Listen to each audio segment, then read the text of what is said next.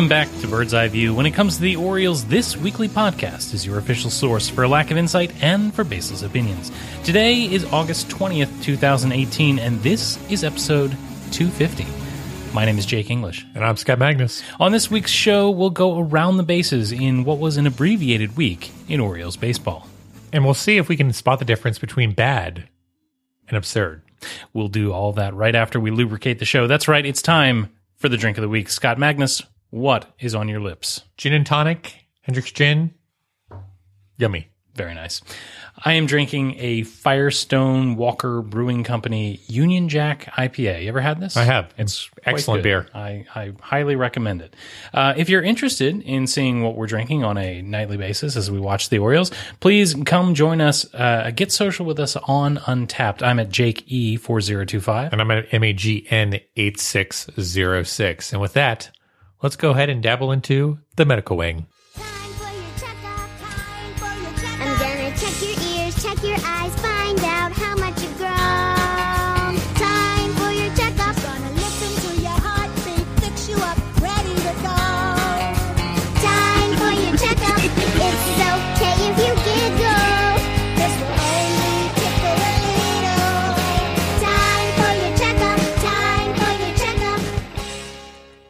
Jake, this week's medical wing goes into the segment of bone on bone. And you know, I like to tell, talk about bones. On Bones. Yeah.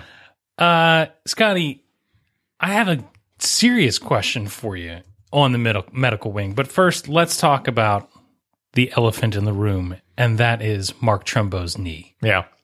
Uh, I assume it's a real injury. It is. Okay. How serious do you think it's going to be? I think he's done for the season. I think so too.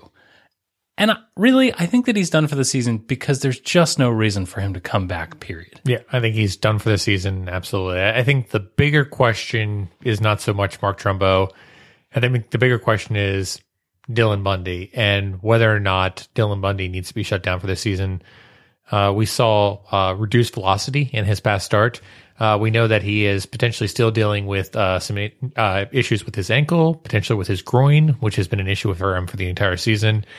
At what point do the Orioles just say it's not worth it to push Dylan Bundy out there anymore? We're going to go with a bunch of relief pitchers in September, and uh, we're going to make do with 13 or 14 relief pitchers coming into the game. Yeah. The other question is if Dylan Bundy can't be relied upon for a full season, at which point do you just try to deal him rather than try to develop him into an ace with a, or just a, a usable pitcher with the rebuild underway? I hear what you're saying. I, I would come back and mention, you know, he has gone through a full season as of last year. Um, I think, you know, if he got injured, there's just no point to basically push him through it and say, well, hopefully you can get better. Um, it, it's time for the Orioles to start scrapping this. And unfortunately, this means that uh, we'll get to see more Jeffrey Ramirez. But um, eh, again, it's not like Dylan Bundy has been great the second half of the season. Sure. And the worst you can do is hurt him. Yeah. Yeah. I mean, that, I think that that's the biggest story. Is he hurt? And if so, what does that mean? Right. So Trumbo done for the season, in my opinion. Dylan Bundy, mm, be interesting to watch him one more time. Um, if he has reduced velocity again, I have to feel like he's going to be potentially done for the season as well. Absolutely. All right, 280 characters less this week on the Twitters. That's right.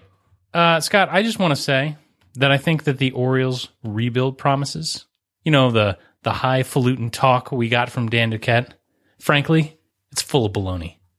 This is a tweet that comes from uh, Eduardo Encina at Eddie in the Yard. The hashtag Orioles have signed 16 year old Dominican outfielder Isaac Bellony, B E L L O N Y, a switch hitter who is six foot one and 180 pounds. He profiles as a center fielder. Bellony received a signing bonus of more than 200,000 US American dollars, which is more than any of the Orioles international signings last period. Did you uh, check to see what his uh, middle name was, by the way? Is it also Isaac? Is it Isaac Isaac Bellony? No, it's actually OSCAR. Jeez. He also has a second name. I should have seen that coming. It's M A Y E R. That is absolutely my fault for not seeing that coming. Uh, so, a 16 year old Dominican outfielder, that means he's 35, yes? Yes. All right. Uh, next week comes from Sarah Langs at Slangs on Sports. Fewest games played to reach 50 plus games back in the divisional era.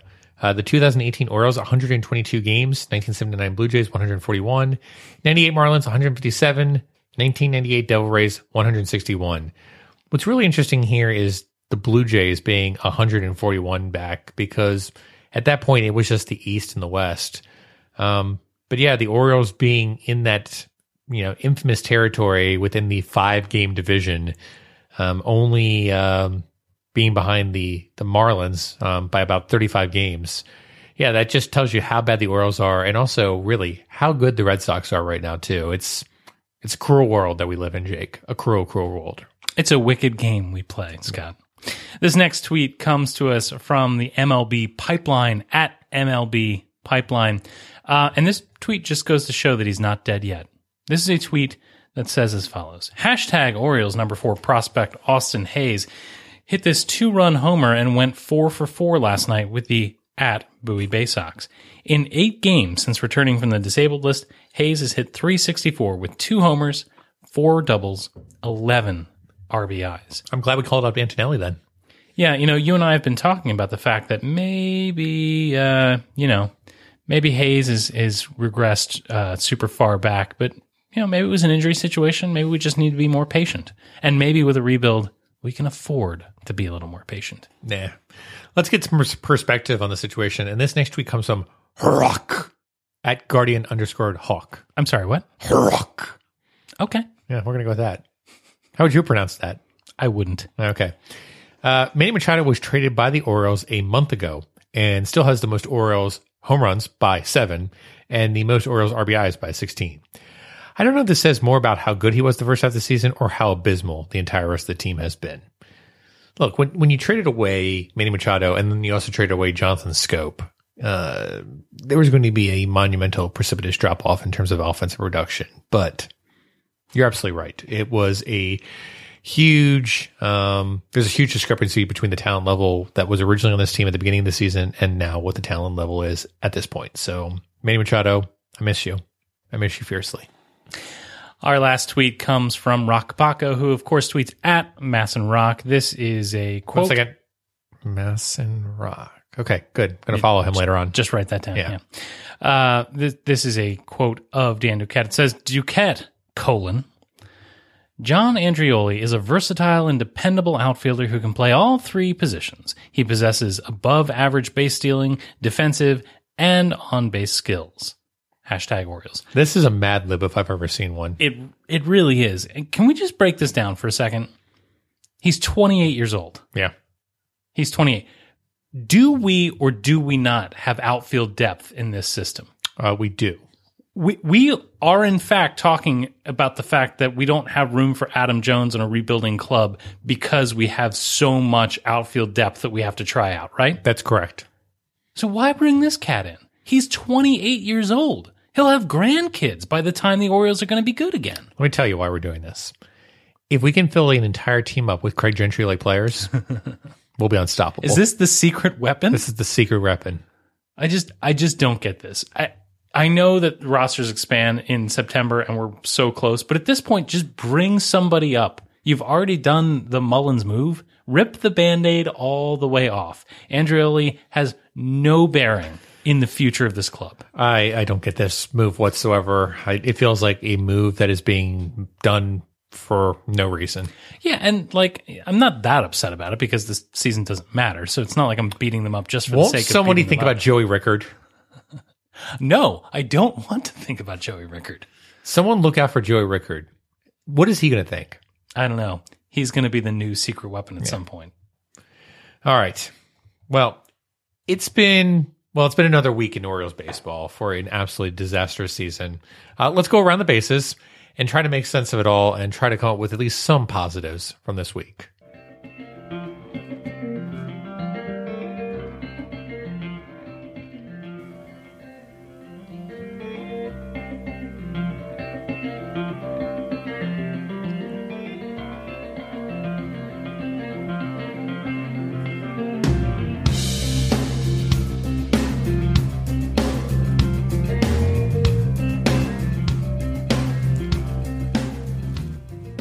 All right, Jake. So the Orioles didn't do terrible this week, but it's, They- but it certainly wasn't good either. They played five games They played five games since we podcasted last, and they won two of them. Yeah, so two or three. That's actually a pretty dis- decent winning win win record. That's but, a uh, great week for the yeah. 2018 Baltimore Orioles. So let's go to first base, and uh, one of the reasons for that kind of success has been Cedric Mullins.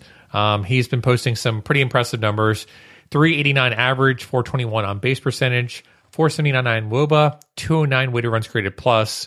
Uh, you know, people are enamored by uh, Cedric Mullins to this point, and people are calling for him to be the uh, top of the order guy going forward for the Baltimore Orioles moving forward. He's finally that piece of speed that we needed for so many years that we haven't had. And this is who is going to help to reshape the Baltimore Orioles going forward. Jake, why are we in Baltimore so quickly to thrust on to people saying this is going to be the next superstar, this is going to be the next player, when in reality, and more likely, they're going to be the next Craig Gentry or Joey Rickard? Well, I, I would argue that we only do that when the club is terrible. I don't even think that's the case. I mean, who who did we try to thrust that mantle upon during the good years? Joey Rickard. Okay, fair enough. Can We you liter- stop saying Joey Rickard? Joey Rickard. I'm going to make you put a, a dollar in the Joey Rickard jar every time you say his name. Jack Cust was another one that we got really excited about, and then we are just Yeah, like, during the terrible years. yeah, yeah, yeah, right. yeah. Uh, I think, Brian Roberts was another one. Oh, stop it. Now you're just now you're just trying to hurt me. Um, I, I think that the the questions we need to ask about Cedric Mullins are this: uh, Can he withstand? You know, can he sustain this? Because you look at Trey Mancini, who's having a terrible season, and you have to ask yourself: Is this an aberration, or you know, has the has the truth come for Trey Mancini? Right, only time will tell. So yeah, Mullins has a good couple of weeks. Can he keep it up? But I think more importantly, can he play defense in center field at the major league level consistently? Because if he can do that, then the hitting matters, right? If he can't do that, then the hitting doesn't matter as much. Okay. So I, I think the one thing that people have been so impressed with so far is the speed. And I think people look at Cedric Mullins, and Cedric Mullins is forecasted right now as a 60 speed player. Um, and certainly the Orioles haven't had a 60 speed player on their team since David Lough, David Lough might be a, what might have been a 60 speed player. Yeah. Felix Pie. I don't think Felix Pie was a 60 speed player, but David Lough may have been. But Fel- David Lough is one of those situations where we talked about and said he's got the speed, but his first step on the base pass in the field was absolutely horrible. I haven't made that decision yet about Cedric Mullins. Well, there's a difference between being fast and being a base runner, Sure. right? I mean, look at uh, Alexi Casilla. It's We like all- the difference between elves and dwarves in Tolkien. oh, do tell, please, please No? continue. No? you, you don't want to get in this conversation? All right. Well, we'll save that for the off season. But I, I do think that you know being fast is not good enough, right? He needs to have he needs to have baseball skills, not Right. athletic skills. Right. So, how do you determine if someone has baseball skills? How how can you look at Cedric Mullins and say that's a guy that has baseball skills? Well, you need to wait and see whether or not you're writing uh, Toot Plan over and over again on the Twitters. Jake, this is not the bird's eye view way. We do not wait for large sample sizes. Oh, you you wanted determination? I want a determination now with 20 plus at bats, and I want to know exactly what the future holds for Cedric Mullins. All right, baseless opinion. Yes. He's a baseball player. Okay. I don't think he's the savior, but I think he's a baseball player. Okay. Uh, Jake, I'm going to go one step further. Uh, I see Cedric Mullins as the next Jeffrey Hammonds. Okay, I will I will go one further. Okay. I think the ceiling for Cedric Mullins is a Mike Devereaux. Oh, okay. I like that. I like that. Uh, oh, that's a good one. Yeah, and I think that falls right into where I've been talking about before. For Cedric Mullins is he's certainly not going to be a superstar player, and he's not going to have a 200 weighted runs created plus. More than likely, he's going to be at that 100, 110 weighted runs created plus. But I think the big question is, can he actually have an on base percentage that is in that 340 to 350 range? Because if he has that along with his speed, it may be worthwhile. But I'm still going to hold to my Jeffrey Hammonds, where I think people are going to get really high on him, and then all of a sudden he's going to falter to a certain regard, and people are going to have an issue with him. Now, of course, Jeffrey Hammonds was a uh, number one, a first round draft pick, number four. Cedric Mullins, 13th round, so pretty far down there. So you know, maybe he doesn't have that same connotation as Hammonds does of term sort of being a bust, as we like to call it in Baltimore. No, no, we never like saying that. We never like saying that. So so far, Cedric Mullins, you're saying too early to tell. We need to basically watch more tape, and that's what you're going to be doing for the rest of September is seeing whether Cedric Mullins can actually play center field, or whether or not the Orioles need to think about who's going to be playing center field for the 2019 Orioles. Absolutely. Okay. All right. The other interesting thing that's been going on going into second base has been Alex Cobb's dominance over the second half. And, and we talked about this last week in the good, the bad, and the ugly, but Alex Cobb delivered on that further, going a complete game on Saturday against the Cleveland Indians, giving up only two runs and pitched pretty masterfully, avoiding contact. Um, only had a few strikeouts on the night, um, limited the amount of walks. But Jake, uh, it seems that Alex Cobb has finally found that split finger changeup, and uh, folks in baseball have been noticing this, including Eno Sarris. Um, and it, it certainly is good things uh, ahead if Alex Cobb actually does have control of three pitches as opposed to the two that he had earlier this season. Um, Jake, this you know sudden you know aspect of Cobb, you know getting back the split changeup, big deal. So what? Who cares? Or is this something that is of significance going forward for the Baltimore Orioles? Not so much for this season, but in years in the future.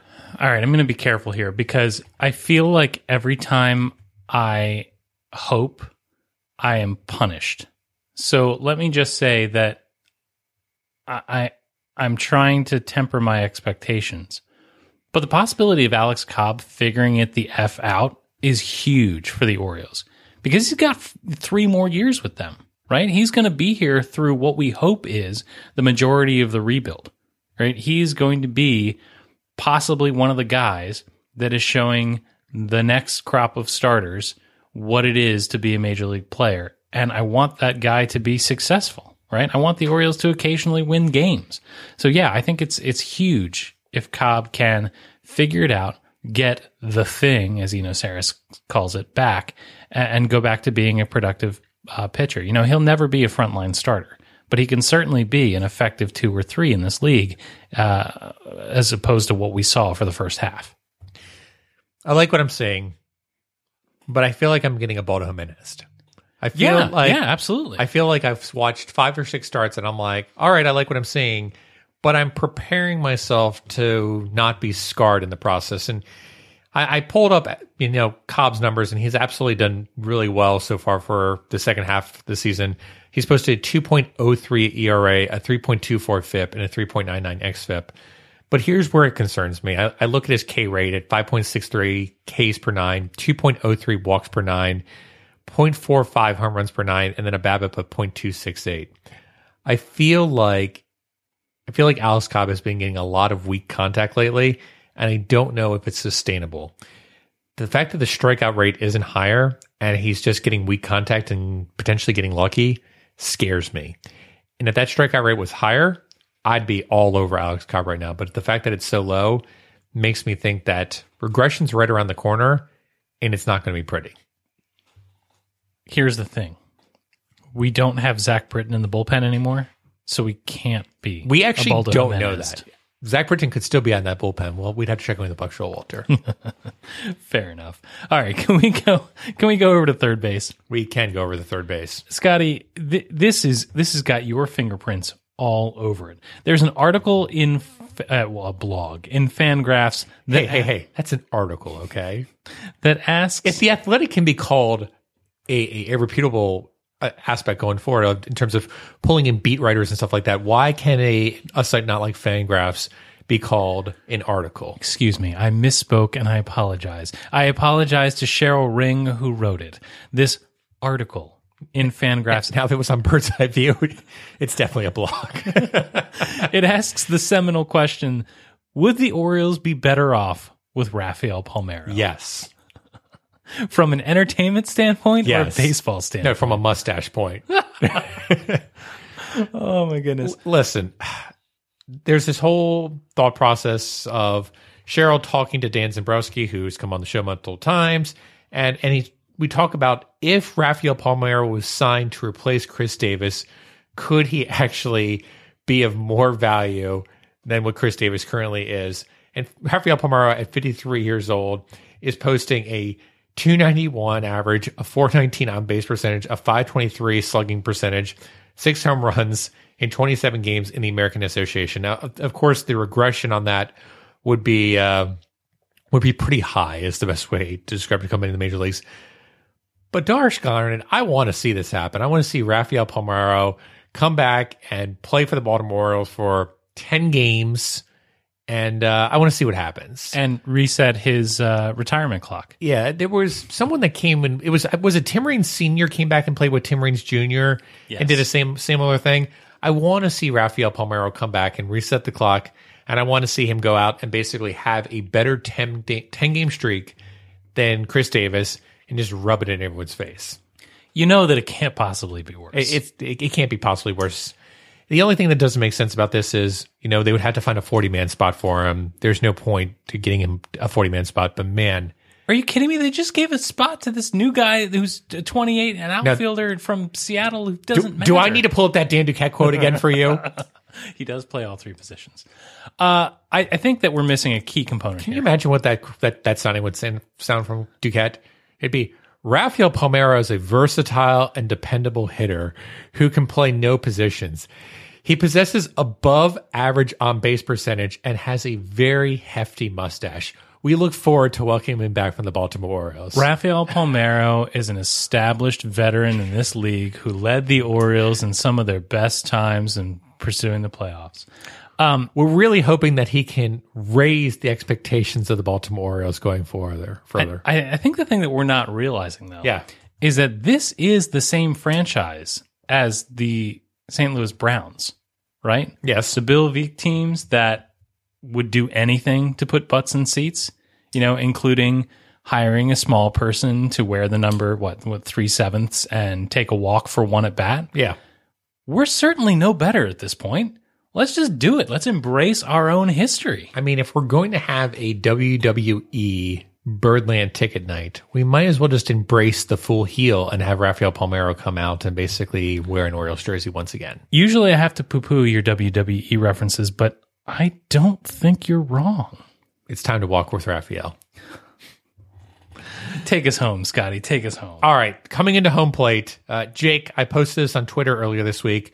The Orioles sent out a survey to all season ticket members, uh, trying to get input in terms of what they potentially would want and what they potentially would need in order to have them come back next year to support this team.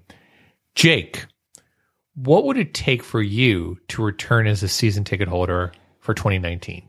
I would need to still be breathing in 2019. I'm not the problem. Right. I am not the problem for the Baltimore Orioles. Um, I think that they have a very, very serious problem because there are a lot of season ticket holders that are about to walk out the door, right? Particularly, I believe, in the 13 game plan area, right? Because it's the most accessible to, uh, you know, it's the, it's the cheapest, right? And therefore, it is the one that is on the edge of people that are committed season ticket holders and not. You don't have casual baseball fans with a 29 game Sure. ticket plan or an 81 game plan. It's the 13 game plan. So the question is, what can they do to make people want to buy tickets en masse? Is it have a smaller package? Is it have more perks? Is it do what the A's did and get crazy and, and give real perks? They've got to figure out something. And this isn't about millennials and it's not about the changing demographics of the game. This is about the fact that their team is about to be awful. Their product is about to suck. And so, what can they do to market it? I don't know that I have the answer, Scotty. Right.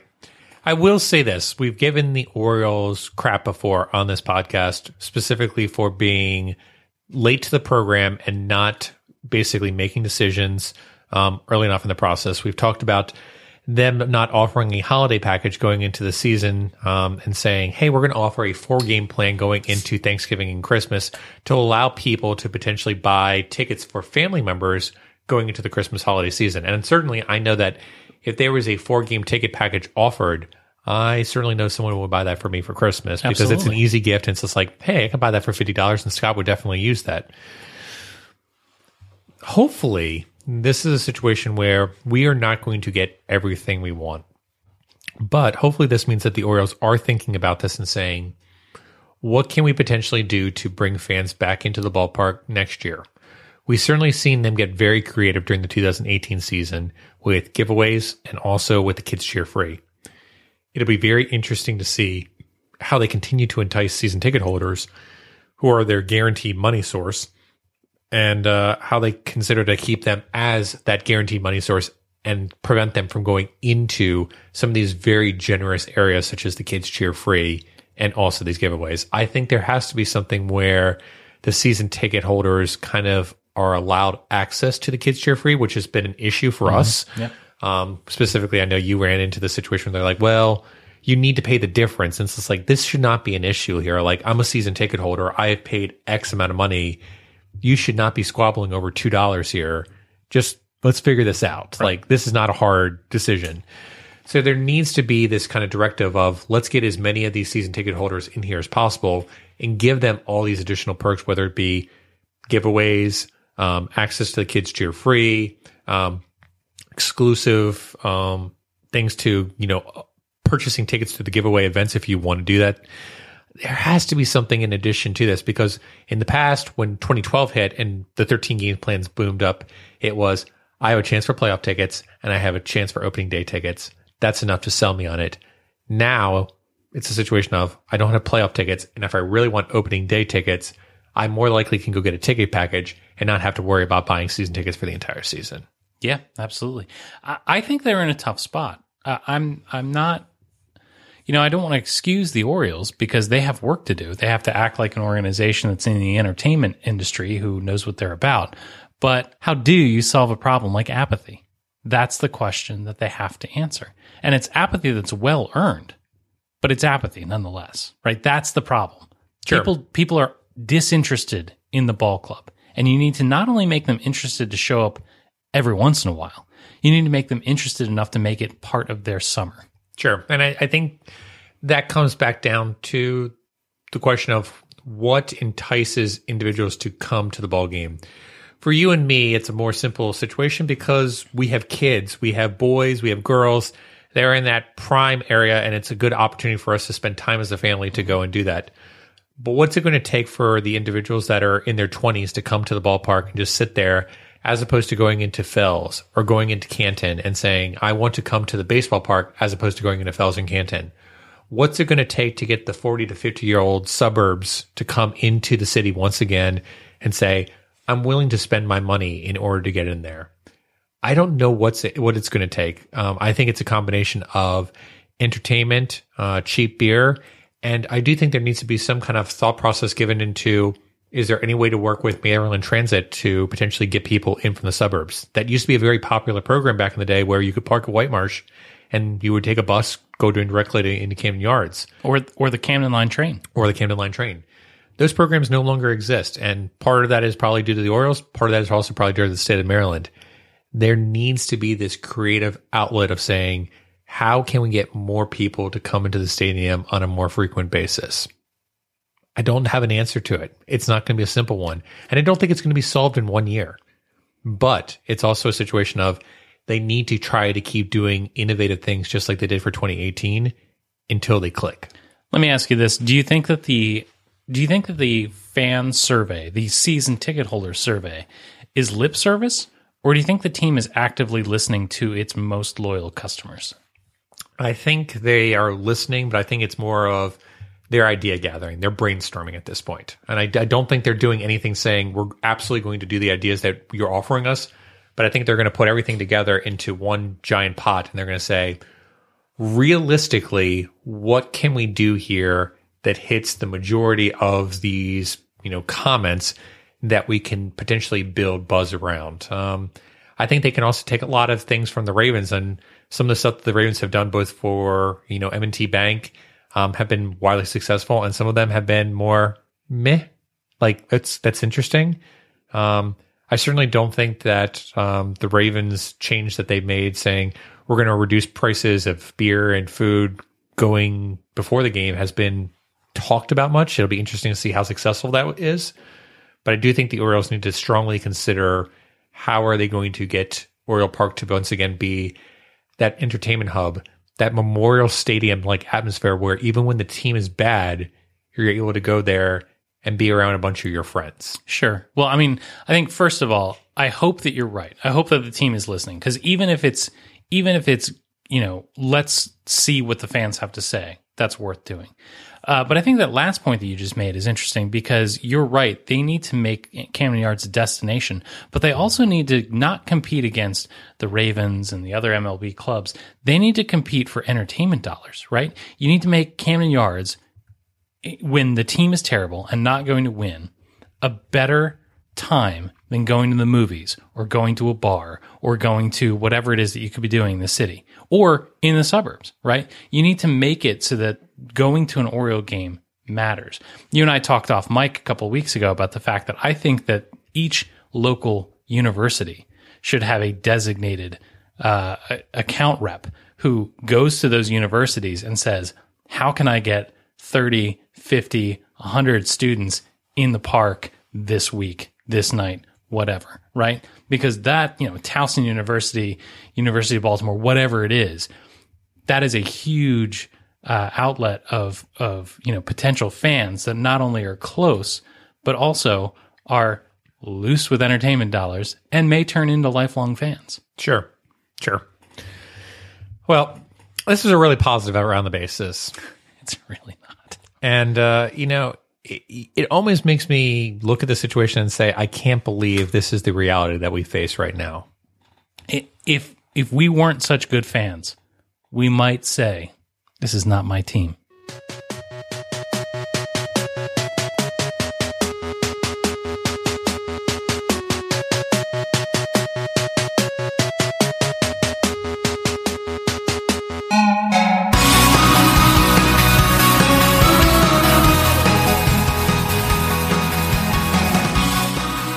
I'll be honest.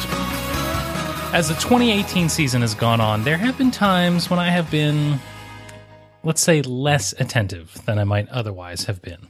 Don't get me wrong, I'm not a fair weather fan, but when the team is this historically bad and when losses pile up quickly as they have this year, you don't need to stay as engaged.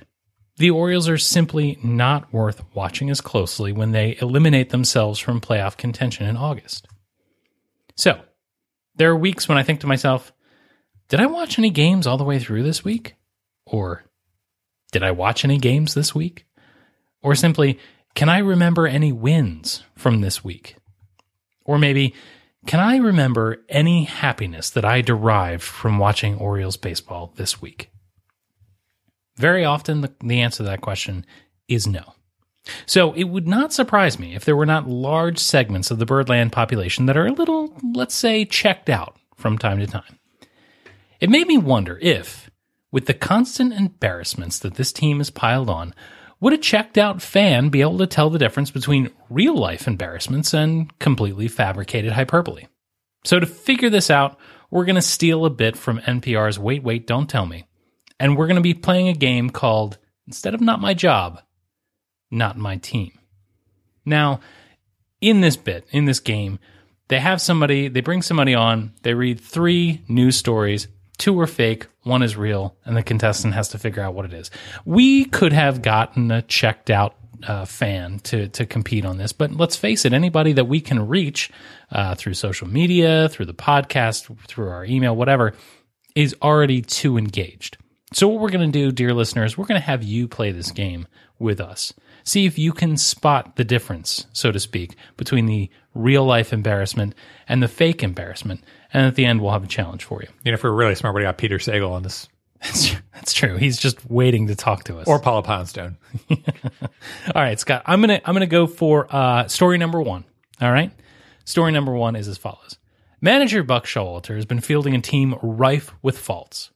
Now he's come to resolving one weakness with another, realizing that Chris Davis is a black hole of baseball productivity and will not be missed either in the field or in the lineup. He has been replacing Davis in late games with Joey Rickard. Rickard takes over in left, where he can play competently, allowing infielder Trey Mancini to stop embarrassing himself out there. And said Buck Showalter, in the late innings, there's really no difference between having Chris Davis or Joey Rickard in the middle of the lineup. You might as well catch a few more out there. Story two is Mark Trumbo, who was placed on the disabled list earlier today, claimed that though his knee did not hurt, his mobility was the factor that was most significant and he felt that his inability to get around the bases was costing his teammates RBI opportunities. The struggling slugger managed all this with a straight face, not even acknowledging the fact that his OBP over the past two weeks has dipped to a paltry 297. Trumbo gives way to uh, John Andreoli, Andreoli, who has been judged by at least one other major league club not to be worthy of a spot in the majors. Story number three. With their 8 to nothing defeat at the hands of the Cleveland Indians, the Orioles have broken their single season record for most shutout losses, with another month left to play in the season. In a season in which they have fallen 50 games below 500, more than 50 games out of first place, and have been mathematically eliminated faster than any club in history, it's no wonder that the O's have set a few high marks in areas of futility. And so there you have it, dear listener.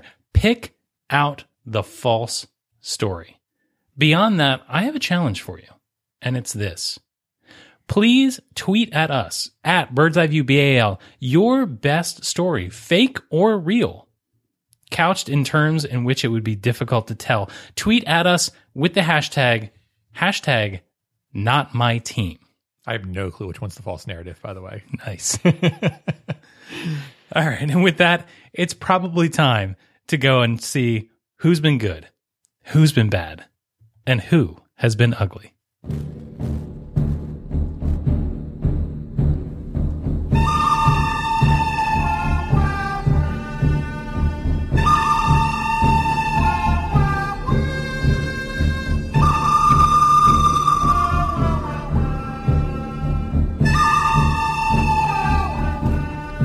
That's right, folks. It's time for the good, the bad, and the ugly. Uh, I'll start off this week. I'm going to go back to Alex Cobb, who pitched that complete game. Um, again, he's been really good for the second half of the season.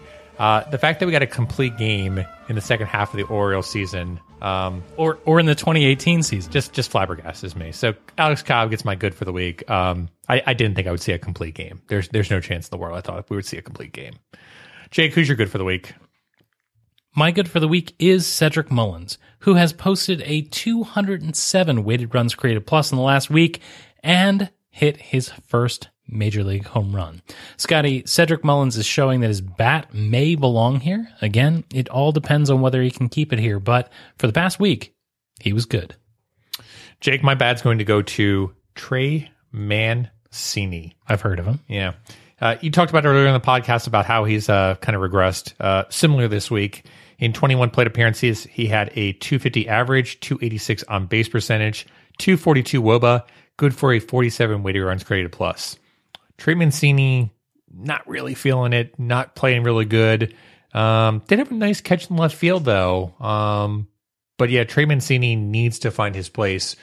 Um, for a person that um, Orioles fans thought um, might be a contributing factor going forward for this team, Trey Mancini certainly is not that foundation piece that some people in Birdland wanted to claim him to be. Well, you know, you listen to Buck Showalter long enough, and he'll tell you that uh, Trey's want to is getting in the way of his ability to produce. What does that mean? I don't know. Okay. Uh, my bad this week is Tanner Scott. Look, another bad outing on Wednesday against the Mets, giving up three runs while facing a total of four batters.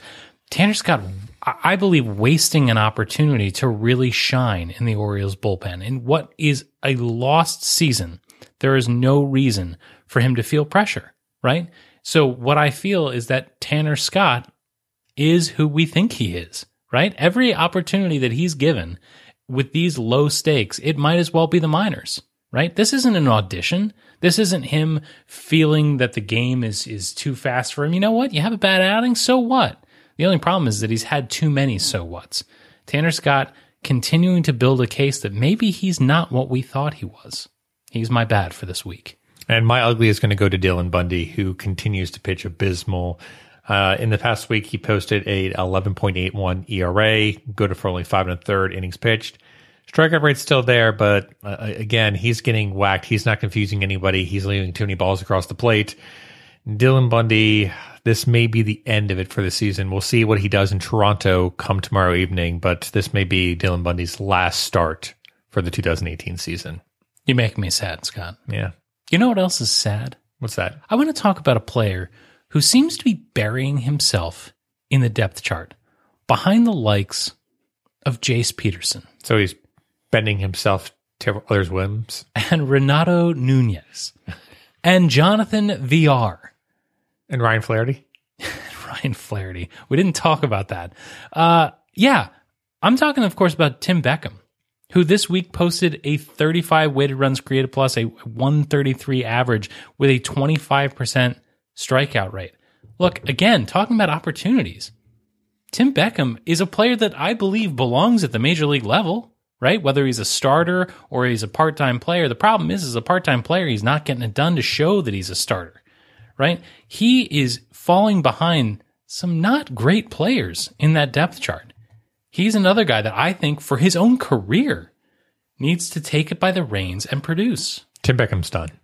I, I'm beginning to agree with No, you. Tim Beck- Beckham is done.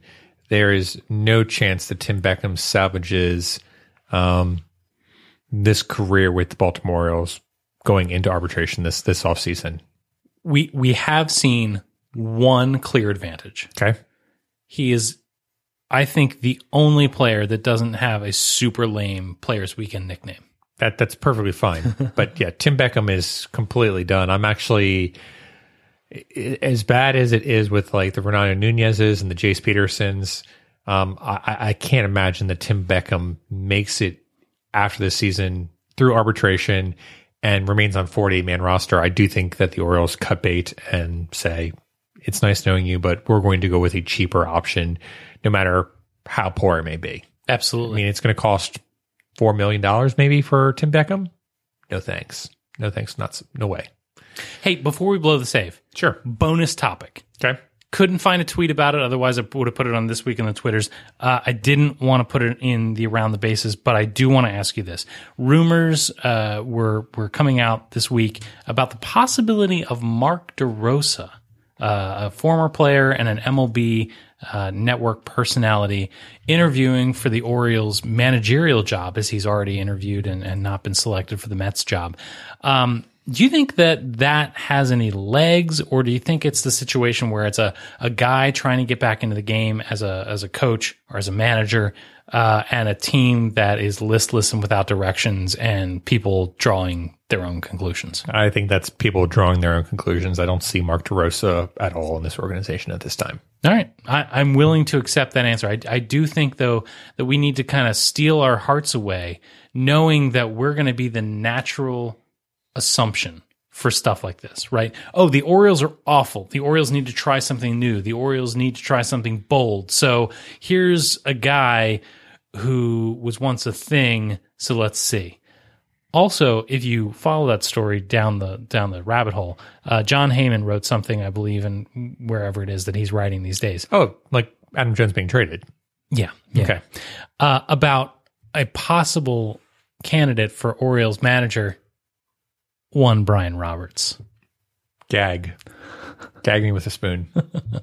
Look, it'll never happen, but if it does, you know that sound you'll be hearing is my heart singing. you know, if we come back to bird's eye view of the past, which we should, um, we specifically talked about Brian Roberts and when he came back and how he basically was hip to hip with Buck Showalter when he came back with the Baltimore Orioles. It's a good thing he did not break that hip. That's true.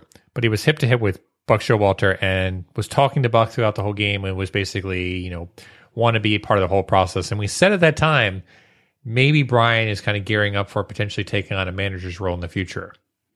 That being said, I can't imagine Brian Roberts taking a manager's role on at this time, maybe in the future, but at this time I can't see it. Oh, Scotty, I can absolutely see it in Aberdeen. Yes, yes, in in a in a minor league facility, yes, but I don't think Brian Roberts is going to bring Diana to Aberdeen. Okay, I, I'm sorry. I I've broken I've broken the rules. I've I've asked for a bonus topic. Can I ask for another bonus topic? You may, All right. You just brought it up. Ryan Flaherty. yeah, Ryan Flaherty has been DFA'd yeah, by the Atlanta Braves. yeah, Tim Beckham, as you just indicated, is done. yep. Come on. That's an easy one for the Baltimore Orioles, right? No, why would you do this? Because Because they're awful? Because nothing matters? Because if you're going to find a way to put butts in the seats, it might as well be Flash? There's nobody that is going to come to the stadium specifically to see Ryan Flaherty. Charlie Hoppus. Charlie Hoppus actually would come to the stadium to see Ryan Flaherty. If it could bring back the spastics, it may be worth it. Your point is invalid because of Charlie Hoppus. I just blew myself. All right. Well, with that, I'm done. with me just blowing myself, I guess it's time to blow the save.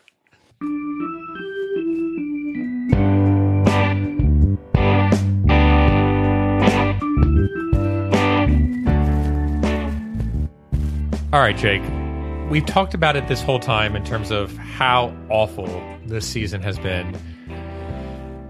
But Jake, have you ever heard the band Kanye Twitty? I'm sorry. Did you just say Kanye Twitty? I, I did just say Kanye Twitty. I've I've never heard of the band. I hate to do this. Uh huh. I've never heard of the band, but I kind of like the wordplay. I'm- Really? I'm, gonna give him credit for the word. Really? Yes, yes. This I- is this is me judging you. Well, please do. uh, Kanye Twitty apparently was playing in the local area, and uh, lo and behold, uh, a Orioles celebrity decided to pop up on stage and sing a few few verses with them. An Orioles celebrity. This is exciting. yeah. So Rick Dempsey decided to get up and sing with Kanye Twitty, and then proceeded to pelvic thrust a little bit up on stage. And Jake, we talked about this earlier. It's actually not that bad.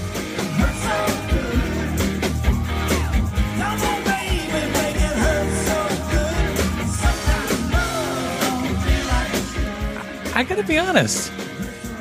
It should be a lot worse. Listening to, to Rick Dempsey on mic is not one of my favorite things when he talks about the Orioles, just because it's cringeworthy. But when you say Rick Dempsey got on stage with a band called Kanye Twitty and sang, I'm, expect- I'm expecting a train wreck. And that's not what we got here. This should be much more of a train wreck than it actually is. I'm going to say. I think Rick Dempsey acquitted himself nicely. Yeah. I will say, you're not looking at the video over here. So the the outfit is not so great, but seeing a bunch of like 20 and 30 year old girls bounce around to Rick Dempsey pelvic thrusting at them, uh, I don't know. Birdland is a very weird place now. I will say that the 28 the 2018 season hurts so good by Rick Dempsey and Kanye Twitty is probably appropriate. You know, that may be the Birdland song at the end of the year to say the thank you to the fans, like, hurts so good. Wow. Wow. And that That's our show. That's our show. Remember, you can find this and our entire catalog of indispensable episodes at birdseyeviewbaltimore.com. Bird's Eye View is available for download wherever it is you get your podcasts. Subscribe to the show on Apple Podcasts, Stitcher, Google Play Music, and many others. Please remember to rate and review the show. We appreciate the feedback and encourages other people to listen for the first time. Come get social with us. You can email us at contact at birdseyeviewbaltimore.com. Also, Scott at birdseyeviewbaltimore.com for all of your Rick Dempsey videos. Uh, you can find us on social media on Instagram, Facebook, and on Snapchat, but the very best way to get a hold of us is on Twitter, where we tweet at Bird's Eye View, B A L. And with that, Baltimore and beyond, I will bid you all a fond adieu adieu. Good night, Baltimore. Be safe out there. And it hurts so good. Come on, baby. It hurts so good. That is such a good find, Scotty. Oh, my goodness. So many games did you watch this week? The only game I watched was the eight to nothing blowout, and I joined the game in the fourth inning. Well, thanks for that. Appreciate that. Seriously, if you're not watching baseball right now, check out this Cedric Mullins. It's it's pretty impressive, actually. Um, I'll be interested to see if that defense continues to uh, become better and better. And Rick and the Kanye Twitties, also worth watching. Yes, absolutely.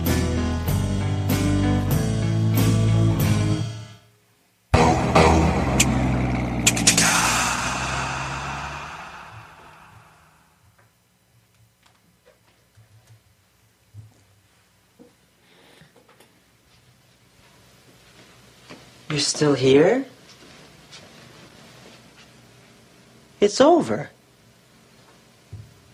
Go home. Go.